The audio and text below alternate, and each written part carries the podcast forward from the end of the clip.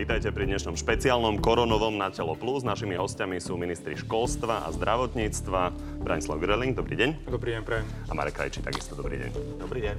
Pani, ja na úvod poviem, že my sme síce cez leto vysielali bez rúšok, ale vy ste trvali na tom, že musíme mať rúška, keďže ideme hovoriť o tom napríklad, ako sa budú nosiť rúška na školách tých tém je množstvo, napriek tomu, že stále odpovedáte na otázky, tak stále pribúdajú. Takže rozoberieme postupne aj tie rúška, aj cestovanie, aj hromadné podujatia. Začneme ale vakcínami. Pán minister, vieme, že potrebujeme dve tretiny ľudí zhruba zaočkovať na to, aby sme mali nejakú kolektívnu imunitu. Povinne alebo nepovinne? Potrebujeme aj viac by sa zišlo. 60-70%, pokiaľ viem. Tak hovoria naši epidemiológovia ale niektorí hovoria, že, vyššie, akože, že musí byť vyššia zaočkovanosť, aby bola tá kolektívna imunita naozaj kvalitná. Zatiaľ máme stratégiu nepovinne a dôvody sú na to jednoznačné, že myslíme si, že tá zodpovednosť ľudí zvíťazí a že si uvedomia výhody očkovania. Máme ľudí, ktorí sa boja napríklad, alebo ktorí dokonca vyslovene odmietajú vakcinovanie. Takže čo s tými? Ja osobne si myslím, že opäť e, budeme to musieť e, komunikovať, chceme robiť kampaň, chceme hovoriť o výhodách očkovania, ale nútiť nikoho nechceme z rôznych dôvodov. Myslíme si, že ľudia buď sa budú potom musieť naozaj nechávať zvýšenie alebo často testovať a na vlastné náklady žiaľ v tých prípadoch, alebo sa rozhodnú, že, sa, že, si, že tie protilátky budú mať následkom po očkovaní. Pán minister, vy sa dáte ja, zaočkovať? Uh, Určite áno, keď to príde. Ja si myslím, e, alebo my máme aspoň veľkú skúsenosť s tou povinnosťou a nepovinnosťou alebo dobrovoľnosťou v rámci školstva. Je to trošku problematické, keď niečo úplne nariadujete, lebo tá spoločnosť je aj rozdelená, ale e, aj to cítime už za tie ostatné mesiace minulého školského roku a cez prázdniny, že sa to zmenilo a že ľudia už naozaj pristupujú k tomu, že to nie je povinnosť a že to nerobia kvôli tomu, že to niekto prikázal, ale kvôli tomu, že sa chcú ochrániť. Takže máte pocit, že tým pozitívnym prístupom máte väčšiu šancu. Ostatné. Musíme stále o tom asi rozprávať rozprávať a hovoriť o tých kladoch a záporoch a to, čo môže nastať podobne. Ja si myslím, že sa to veľmi rýchlo zlomí, lebo si uvedomíme, že skoro no budeme žiť ďalej, ona nevymizne, ona tu stále bude, musíme sa naučiť s ňou žiť a ochraňovať sa proti nej. A či už sami seba, alebo následne potom aj rodinu. Pán minister, otázka je, že povinne, nepovinne, ale druhá otázka je, že či zadarmo alebo nie. To máte už vyriešené? No, očkovanie bude určite uhradzané z verejného zdravotného poistenia. Takže každý, kto sa bude chcieť tak. dať zaočkovať proti korone, tak to bude mať zadarmo. A máte predstavu, aká bude cena tej vakcíny? Lebo lietajú sumy od 3 eur až po 100 eur. No ja som 3 eur ani nepočul, to sme len nejakú zábezpeku mali platiť nedávno. Tá, tá, tá cena vakcíny bude určite oveľa drahšia a neviem vám teraz povedať, pretože bude záležať, kedy ktorá sa dostane na trh a aký typ vakcíny to bude. Veľa sa hovorilo o ruskej vakcíne za posledné dni. Viete si predstaviť, že by sme sa dopracovali k ruskej vakcíne? Ja by som chcel len vysvetliť, že a, Ruská federácia, čo sa týka vývoja tej vakcíny, je zhruba takisto ďaleko, ako sú niektoré západné korporácie, ktoré vytvárajú vakcínu. Rozdiel je, že Ruská federácia sa rozhodla ohlásiť, že už tú vakcínu majú vyvinutú pod kvázi takom tom druhom kole testovania a to tretie kolo testovania oni budú realizovať viac mi sa povedať na určitých vybraných skupinách ľudí, ale už ohlásili, že majú vakcínu. Ale čo sa týka Európy, my naozaj musíme čakať a budeme čakať na, tie, na tú na výsledok tej tretej fázy klinického testovania a až potom sa stanoviť, či tá vakcína je bezpečná a či má účinnosť. Čiže bez ohľadu na to, či Ruska, či Švajčiarska, tak musí mať tretiu fázu klinického e, te- testovania za sebou. To, to, áno, to sú podmienky registrácie vakcíny na území Európskej únie a aj na území Slovenska. Pán minister, veľa sa hovorí o deťoch, e, či ich očkovať alebo neočkovať. Vy to vidíte ako? Myslím si, že toto bude asi vzájomná spolupráca a odporúčanie zo strany ministerstva školstva, že či ideme od tých najmenších, aby sme v rámci možno aj vzdelávania mohli pokračovať ďalej, alebo že či to bude úplne na nejakej inom module, ktorý bude odporúčaný. Toto ja sa neodvážim akože povedať. Samozrejme, že mojou prioritou je, aby vzdelávanie pokračovalo ďalej, lebo máme skúsenosti za tých 77 dní minulého školského roku a tam to nebolo úplne 100%, hlavne pri tom prvom stupni, kedy potrebujete získavať motoriku, kedy potrebujete určitým spôsobom opakovať niektoré činnosti a boli by sme veľmi radi, aby ten vzdelávací proces naozaj čo v najväčšej miere pokračoval e, v školách. Pýtam sa aj vás na to preto, pretože vy vlastne nemáte pán minister Krajčí ujasnenú stratégiu, či deti teda dať do prvej línie toho očkovania alebo nie. Prečo? Ani nie, že nie je ujasnená stratégia, ale opäť na, na trhu je viacero spoločnosti, ktoré vyvíjajú vakcínu. Oni medzi sebou súťažia, kedy komu sa to podarí kvázi uviezť na trh a niektoré tie spoločnosti už teraz deklarujú, že tá vakcína nebude odporúčaná pre deti. Takže veľmi ťažko by sme teraz rozprávali, že deti v prvej línii, keď náhodou tu dostaneme vakcínu, ktorá nebude odporúčaná pre deti. Takisto tie niektoré vakcíny sú není odporúčané ani pre uh, vyšší vek. Napríklad do 70 rokov je jedna vakcína. Takže my budeme musieť veľmi múdro sa rozhodovať, že koľko nakúpime, odkiaľ a potom ako tú stratégiu zvolíme. Takže nerad by som teraz predbiehal. V každom prípade, čo sa týka uh, povinnosti, nepovinnosti to očkovanie. To očkovanie bude najdôležitejšie práve u rizikových skupín. A tie by mali byť prioritne zaočkované, na to budeme myslieť nakoľko u nich je naozaj to ochorenie prebieha vo veľmi vážnym spôsobom, podobne ako pri chrípke. A tí ostatní, ktorí to ochorenie môžu prekonať, prekonali a budú sa správať zodpovedne, tak samozrejme očkovania ani v tomto prípade nebudú potrebovať. Takže ja nevylučujem aj to, že ľudia si nechajú robiť protilátkové testy z krvi, pokiaľ budú mať dostatočný titer protilátok, očkovanie u nich nie je potrebné. Čiže to sú dve alternatívy. A v čom myslíte dva alternatívy? Že dať sa zaočkovať, dať sa zaočkovať, alebo v momente, kedy zistím, že som to, pre, e, to e, ochorenie prekonal a aj napríklad o tom neviem a, a mám dostatok protilátok, tak to je tiež možno nie, nejaká vstupenka do toho, aby e, som nemal problémy. Ja myslím, že by to tak malo byť, aj keď je to znova trošku zložitejší problém. Ten, ten vedecký výskum tohto vírusu naďalej pokračuje a zistuje sa, že žiaľ aj prekonané ochorenie u niektorých osôb nezanecháva dostatočnú protilátkovú odozvu. Čo je nebezpečné, oni môžu opäť ochorieť, takisto môžu roznášať. Práve od vakcíny sa slúbuje, že ona by mohla posilniť tú tzv. bunkovú imunitu, a tá, pokiaľ by bola dostatočne silná a bude to dobre fungovať, tak vakcína dokonca môže byť účinnejšia ako prekonanie ochorenia. Ale uvidíme. Čo naopak e, povinné bude s úplnou istotou sú rúška pre druhý stupeň. Celé to spustil premiér, pozrime sa na to. Prišiel som s návrhom, aby všetky deti aj na prvom, aj druhom stupni mali rúška. Viem, že potom následne prišiel pán minister Greling a argumentoval, že tie deti na prvom stupni to nezvládnu. Prečo? Čo sa týka zvládnutia?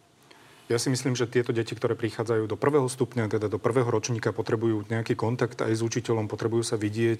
Preto aj v tých predchádzajúcich e, mesiacoch sme na materské školy napríklad nedávali rúška, ale skôr štíty. Takže takýmto spôsobom sme pristupovali e, aj k tomu prvému stupňu. E, tiež sme viedli celkom dlhú debatu o tom, že či áno, akým spôsobom. To neznamená, že tie deti na prvom stupni nebudú mať rúška. My iba hovoríme, že ich odporúčame, ale nebude to povinnosť.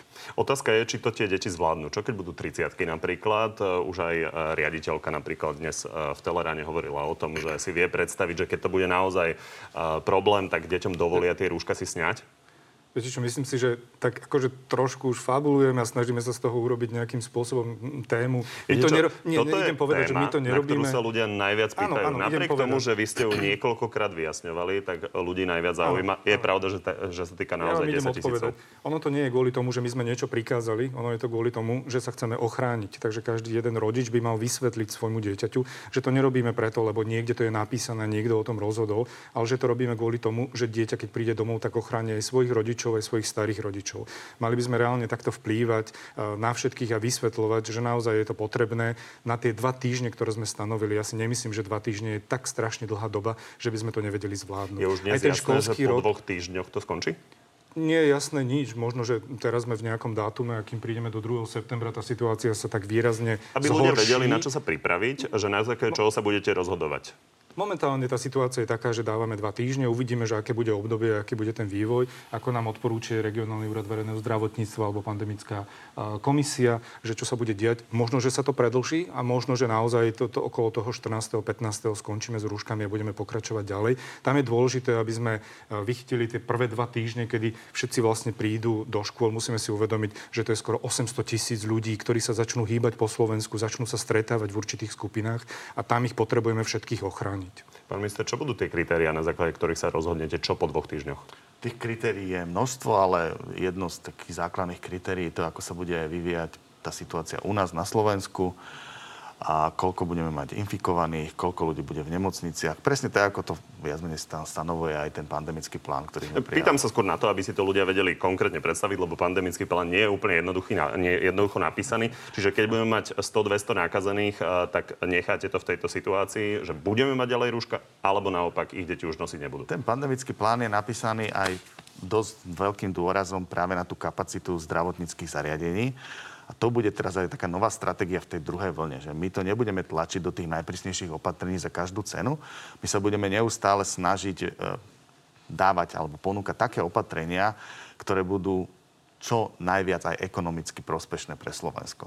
A budeme využívať kapacitu zdravotníckých zariadení, ktoré, ktorú máme nastavenú. Nemocnice sú teraz pripravené, máme dostatok ochranných prostriedkov. Tam je veľa parametrov, ktoré máme iné, ako sme mali v prvej vlne. Pán minister, rozumiem tomu, že je to komplikované a preto sa nechcete púšťať do toho, že budete odpovedať konkrétne. Ľudí to ale konkrétne zaujíma. Takže v momente, kedy sa ocitneme v situácii, že nemocnice nebudú pod nejakým veľkým náporom, už vôbec nebude 50 eh, kapacity ich eh, vybukované, tak je pravda, že skončíme s tými rúškami na školách po dvoch týždňoch? Bude veľmi záležať, koľko bude, aký bude počet infikovaných a ja nechcem tu na, naozaj teraz hovoriť nejaké číslo, lebo naozaj je tam viacero parametrov. Ale veľmi dobre uvidíme. Tá, tá krivka ide hore, pokiaľ sa nám ho podarí oploštiť, zastaviť a tie preventívne opatrenia prvé dva týždne splnia svoj účel, tak nebudú ďalej rúška povinné v škole. Môj osobný názor je, že pokiaľ tá situácia bude podobná, ako je teraz, rúška v škole povinné nebudú. Ale tiež vyslovme k tomu, že keď niekde sa vyskytnú nejaké prípady, tak nebudeme to nariadovať na celé Slovensko, ale budeme pokračovať lokálne, lebo tak je pripravený aj celý ten plán, ktorý pracoval náš tým, samozrejme aj s pandemickou komisiou, s ministerstvom zdravotníctva, aby jednotlivé opatrenia boli poprepájané. A my teraz nehovoríme, že budeme celoplošne prerušovať vyučovanie, ale že pôjdeme naozaj lokálne. Nehovoríme ani o tom, že budeme prerušovať vyučovanie v celých školách, ale v rámci tých postupných fáz, ktoré sú, tak budeme eliminovať, Hovoríte o vašom hej, eliminovať triedy a v rámci tých tried sa potom bude môcť rozširovať či už na školu alebo ďalej. Chceme úplne minimalizovať v podstate nejakým spôsobom tie problémy, ktoré by mohli nastať aj v rámci toho vzdelávacieho procesu. Napriek tomu, čo ste povedali, tak ľudia sa stále pýtajú otázky, či sa nemôže stať ešte za tých pár dní, že sa školy vôbec neotvoria. Môže sa stať čokoľvek, to teraz veľmi ťažko povedať. Tie výsledky prichádzajú každodenne, to asi pán minister by vedel vyslovovať, že ako sa to vyvíja, ale jeden deň máte také výsledky, druhý deň také, budú sa musieť asi zvažovať všetky okolnosti v rámci regionálnych úradov verejného zdravotníctva alebo úradu verejného zdravotníctva. My sme nachystaní tak, že 2. septembra sa reálne všetci stretneme na základe tých opatrení, ktoré sme nastavili v školách a uvidíme, čo bude ďalej. Ak dostaneme nejaké odporúčanie aj či už ministerstva zdravotníctva, pandemickej komisie alebo všetkých ostatných, budeme na to reálne reagovať. Tie otázky asi prichádzajú najmä preto, že ľudia vidia 100 nakazených a že sme mali 100 nakazených vo vrchole tej eh, prvej epidémie a vtedy sa naozaj zatvorili školy a naozaj sa neučilo. A otázka je, ako ste pripravení na online vyučovanie v prípade, že napríklad eh, ostane vám trieda doma. Ja som veľmi rád, že, že sme si to vyskúšali za tých 77 dní. Tam ten nábeh na dištančné vzdelávanie bol asi týždeň až dva týždne, kým sa vychytali všetky problémy. A teraz by ten nábeh mal byť veľmi rýchly. Samozrejme, že vyslovme to nahlas, máme určitú skupinu detí a regiónov, ktoré nevieme stále pokryť, takže tam sa pripravujú opatrenia, čo sa týka tlačených materiálov, ktoré by sa roznášali, či už spoluprácu s terénnymi alebo inými sociálnymi pracovníkmi. My sa snažíme nájsť ďalší balík financií, ktoré by sme vedeli okamžite investovať do týchto regiónov, aby títo ľudia mohli pokračovať vo svojej práci, aby naštevovali jednotlivé rodiny v daných regiónoch alebo respektíve v daných mestách a aby tam mohlo pokračovať vyučovanie nie tým dištančným vzdelávaním, ale prezenčným, ktoré bude veľmi také oklieštené, ale aby vzdelávanie pokračovalo ďalej. Vo Druhú vec ešte... ste pripravení na to, keď budete napríklad musieť zavrieť triedu prváčikom, ktorí začali, uh-huh. že ich budú vyučovať online? Sme na to pripravení, tak ako nám dovoluje vybavenie škôl. My sme teraz požiadali ministerstvo e, financí o finančný príspevok, aby sme mohli školám poslať peniaze, aby si vedeli nakúpiť ešte nejaké digitálne zariadenia. Trošku to trvá na náš kus, ale bohužiaľ jednotlivé pochody sú náročné. Potom žiadame ďalší balík na digitalizáciu aj z plánu obnovy alebo z ostatných eurofondových peniazí. Pán minister, veľká téma je cestovanie. Ľudia sa stále na to pýtajú. Možno sa opýtam trošku extrémne. Môže sa stať, že skončia dovolenky a zavriete celé hranice? Môže. Môže sa stať. Uvidíme, ako sa tá situácia bude vyvíjať. Ale opäť budeme to prehodnocovať na základe regiónov, tak ako sme teraz urobili a potom pokiaľ celá krajina vyjde rizikovať, tak áno, prehodnotíme aj danú krajinu ako rizikovú krajinu s tými obmedzeniami, ktoré teraz rizikové krajiny majú. Uh, premiér Matovič vás kritizoval za to, že to nechcete robiť častejšie ako dva týždne. Eh, raz za dva týždne. Prečo? To práve nie je pravda. My sme povedali, že teraz tieto dva týždne zachovávame status quo kvôli dovolenkám a tak ďalej, ale samozrejme to výlučné právo zasadnúť a v prípade nejakej extrémnej krízovej situácii, ktorú nepredpokladáme, môžeme rozhodnúť aj z dňa na deň a budeme to aj robiť. Toto si vysvetlíme, od čoho to celé záleží. Vzhľadom na to, že krajiny naozaj niektoré sú celkovo e, uvádzané ako rizikové, niektoré majú niektoré regióny. O čom sa bavíme? O tom, že tam majú o 100%, 200%, 300% viac prípadov ako Slováci na počet obyvateľov? Je to opäť naozaj zložitý problém a zvažuje sa viacero aspektov, ja to nebudem zakrývať. Hlavné slovo majú epidemiológovia a infektológovia, ale na tie rokovanie my prizývame aj zástupcov ministerstiev, aj zahraničných vecí, aj školstva a podľa toho rezortu, ktoré sa to naozaj týka. A tam sa zvažujú viaceré faktory, či si to môžeme alebo nemôžeme dovoliť, kedy si to môžeme dovoliť. Minister, tak vám to uľahčím. Treba, ale Chorvátsko. Ja chcem... Malo napríklad 200 e, nakazených v uplynulé dni. Rakúšania už hovoria o tom, že neodporúčajú tam e, cestovať Áno. svojim občanom. Je Chorvátsko kandidát e, na to, aby to nebola bezpečná krajina? Je. Je kandidát, aby nebola bezpečná krajina a najmä tá Splitsko-Dalmacká oblasť, región, momentálne teraz. teraz je už rizikový je tam v princípe štvornásobne vyššia pravdepodobnosť, že sa tam človek nakazí ako na Slovensku. Aký musí byť počet nakazených tam, aby ste to zaradili celkovo medzi nie bezpečné krajiny? No, keď hovoríme o celkovej krajine, tak to naozaj musíme potom vyhodnotiť tú celkovú situáciu v Chorvátsku. A v Chorvátsku stále má ešte, by som povedal, oveľa bezpečnejšie regióny, ako sú u nás. Takže opäť je to veľmi zložité. A, ne, a nedá sa teraz naozaj úplne paušalizovať, že, že za akých kritérií tá, ktorá krajina bude posunutá do červenej zóny. Ale Chorvátsko je kandidátom a my sa naozaj obávame, aby sa nám ľudia odtiaľ nezačali vrácať práve ku koncu prázdnin s vírusom. Pán minister, čo sa tých vyhlásení rodičov, tam sa to zvládne? Bude to postačovať? Čo sa týka e, pri vstupe do školy.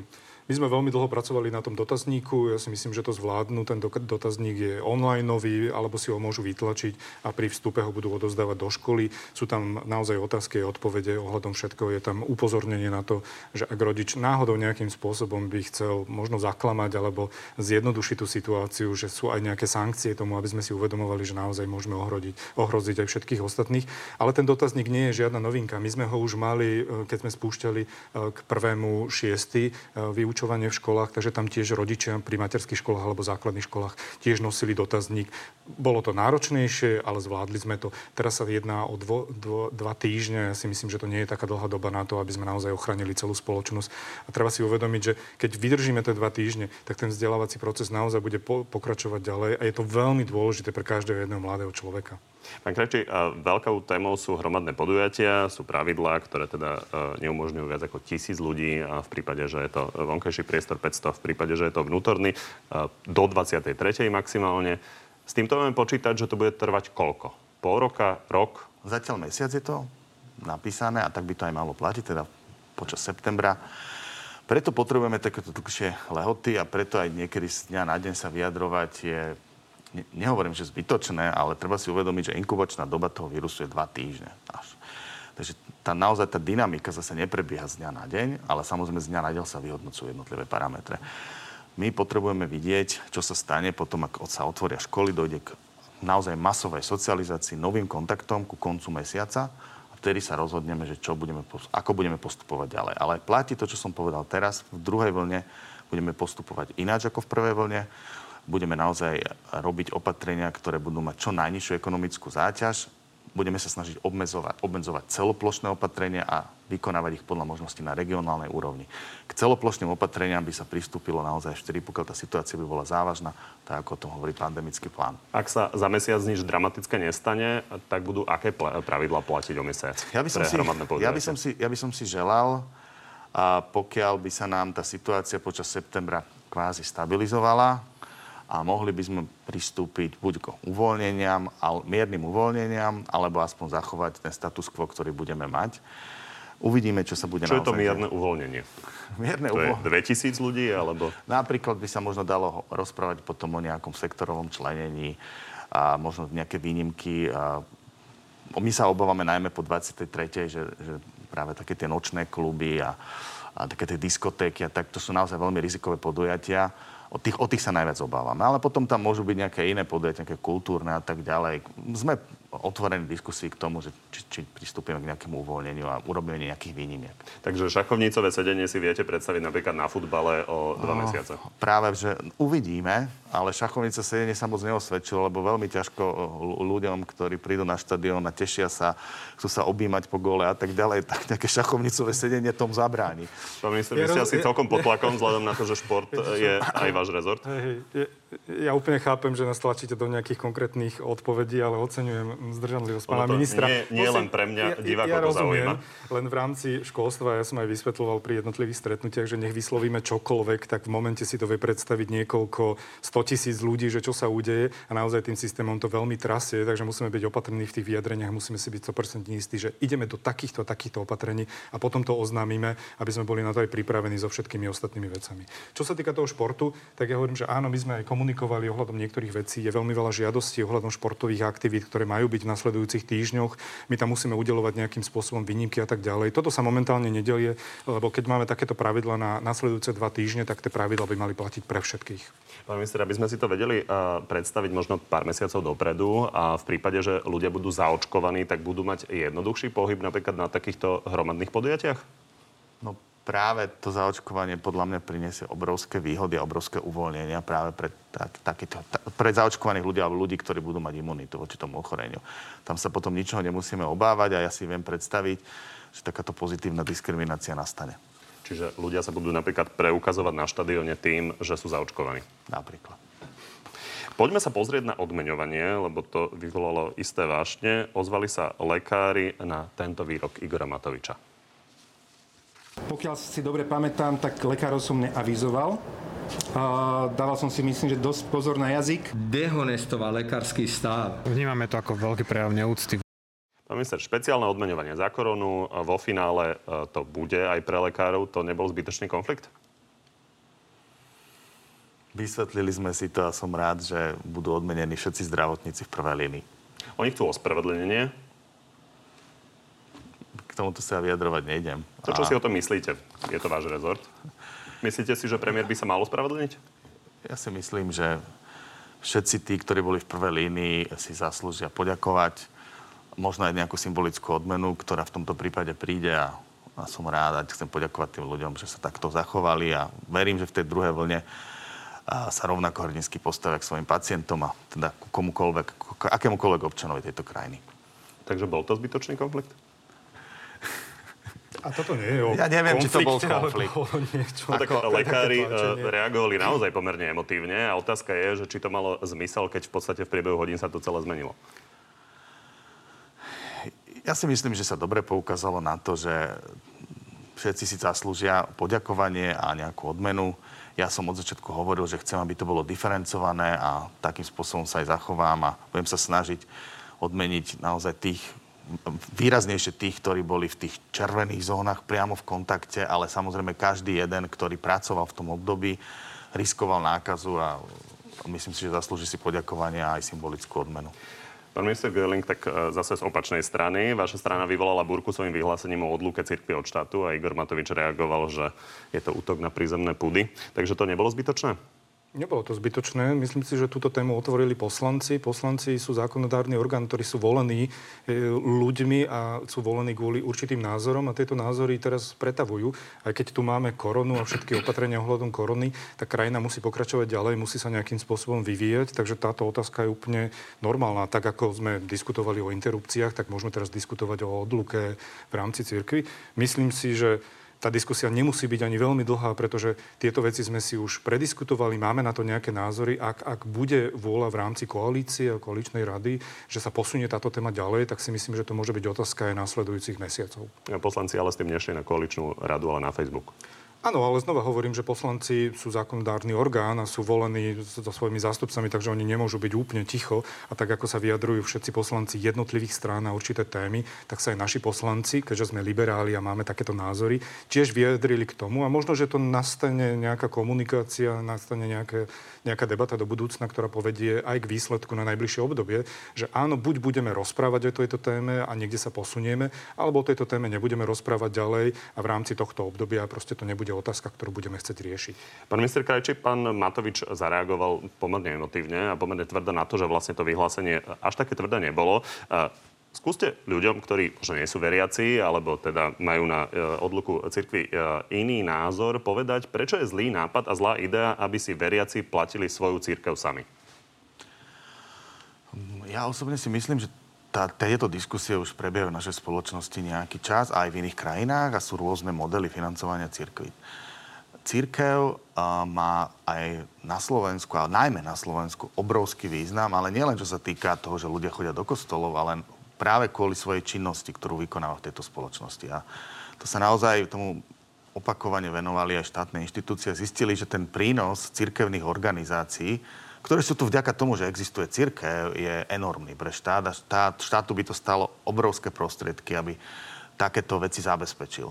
A preto podľa mňa hovoriť o financovaní církvy je legitímne, ale na druhej strane treba si naozaj kvázi všetky veci postaviť na váhu.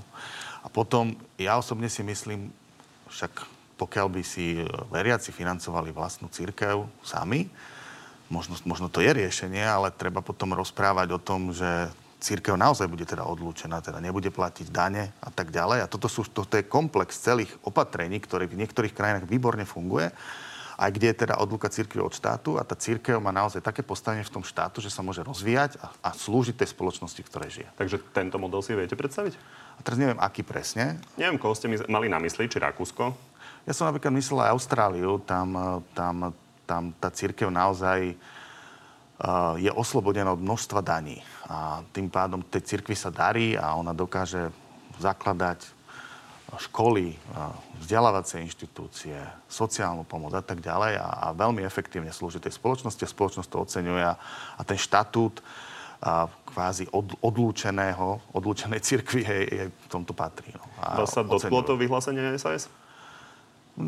Ja, ja to tiež považujem za určitú politickú tému a ja osobne si myslím, že na Slovensku, tak ako je to momentálne teraz nastavené, takže to, že to dobre funguje, ale pokiaľ by sa to mohlo prehodnocovať, tak to nemôže byť robené cez Facebook. To naozaj musí byť robené, tak ako som povedal, že všetky, všetky tie argumenty musia byť dané na stôl a musí sa to naozaj veľmi jasne zvážiť, že akým spôsobom chceme, aby to naša spoločnosť ďalej fungovala a ako to budeme financovať. Tak cez Facebook, viete, množstvo politikov vyjadruje svoje názory no. cez Facebook, my to registrujeme, tak ako niektoré strany to riešia cez Facebook, tak to aj naši kolegovia tam napísali, aspoň otvorili nejakú diskusiu vo všeobecnosti. Ak to bude naozaj otázka, ktorá buď, ktorú budeme chcieť riešiť v rámci vlády a vládnej koalície, tak to príde na koaličnú radu a tam sa to bude riešiť. Dovtedy sú to naozaj diskusie, či už poslancov alebo celej spoločnosti, pretože každá strana zastupujeme nejakých voličov a máme svoje témy a tieto témy by sme veľmi radi aspoň na týchto úrovniach otvárali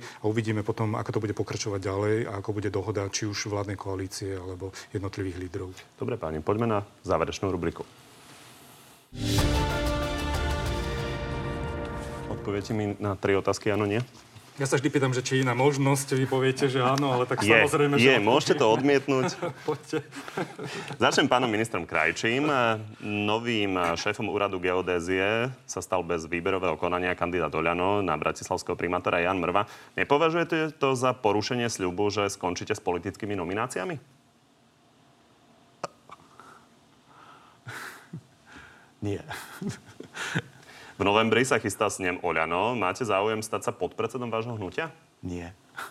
A v týchto týždňoch sa finišuje s návrhom štátneho rozpočtu. Bude jeho súčasťou návrh na rast platov zamestnancov v zdravotníctve? Áno. Pán Greling, podobná otázka aj na vás. Vy ste hovorili o ambíciách pri zvyšovaní platov učiteľov. Bude v novom rozpočte rast platov učiteľov aspoň o 5% Verím tomu, že áno. Richard Sulík vás spolu s Luciou Ďuriš Nikolsonovou označil za možných dobrých nástupcov. Viete si predstaviť o pár rokov, že by ste boli predsedom SAS? Momentálne si to viem predstaviť, uvidíme, ako sa bude vyvíjať situácia.